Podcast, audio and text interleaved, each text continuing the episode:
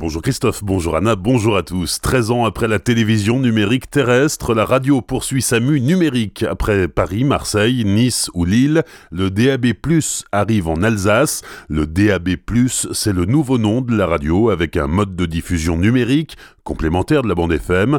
Cela va permettre notamment de démultiplier l'offre radio comme cela a été fait en son temps avec la télévision. Cela apportera aussi un meilleur confort d'écoute. Depuis hier, vous pouvez donc écouter Azure FM en qualité numérique de Strasbourg à Colmar. Pour cela, il faut vous équiper d'un récepteur DAB+, déjà disponible dans les enseignes IFI électroménager. J'ajoute que toutes les parties prenantes du DAB+, seront réunies le 18 décembre au conseil départemental du Bas-Rhin à Strasbourg pour l'entrée officielle des radios alsaciennes dans la nouvelle ère numérique. L'essence a du mal à arriver à la pompe. Hier, cinq stations-service ont même dû rester fermées en Alsace car leurs cuves sont à sec. Ailleurs, le ravitaillement est difficile. Un tiers des stations-service alsaciennes n'a pas pu être fourni en samplon 95. Ces difficultés d'approvisionnement sont liées au blocage des dépôts et au barrage des gilets jaunes. Les pompistes ne parlent pas encore de pénurie puisque l'essence arrive, mais au compte-gouttes.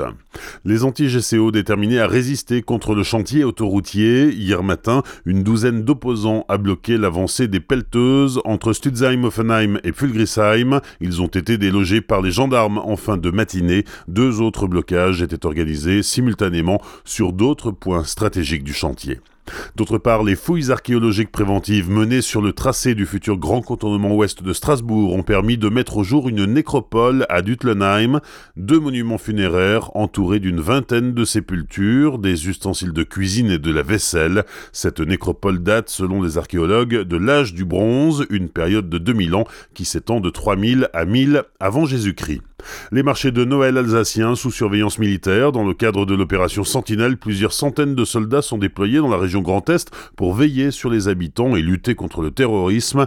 Les effectifs ont été renforcés par endroits comme autour du marché de Noël de Colmar, où le général commandant la zone Terre Nord-Est est venu inspecter le dispositif hier. De son côté, la police appelle les touristes à la méfiance. Des pickpockets sévissent en cette période de fête dans les bains de foule des marchés de Noël.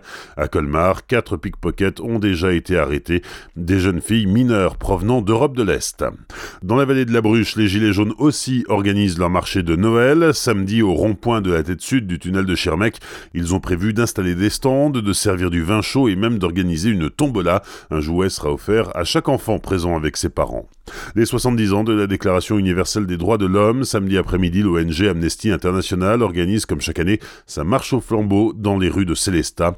Différentes autres organisations comme le Collectif pour le respect des droits humains, la CAT, le CIDH, 100 pour 1, la CIMAD ou le CCFD Terre Solidaire se joindront au cortège. Rendez-vous samedi à 16h30, place de la Victoire à Célestat. À Colmar, l'association Liberté au Tibet appelle également à souligner les 70 ans de la Déclaration universelle des droits de l'homme. Un rassemblement est prévu samedi après-midi de 15h à 17h sur le parvis de la gare à Colmar.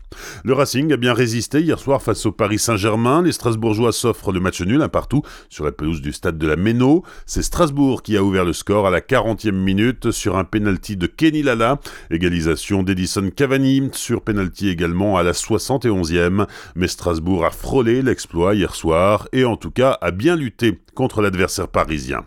Enfin, c'est aujourd'hui le 6 décembre, fête de Saint-Nicolas. C'est aussi le jour des manalas, ces petits pains au lait en forme de bonhomme. La tradition veut qu'en Alsace, on les offre aux enfants, mais aussi aux parents, avec un bon bol de chocolat chaud. Bonne matinée et belle journée sur Azure FM. Voici la météo.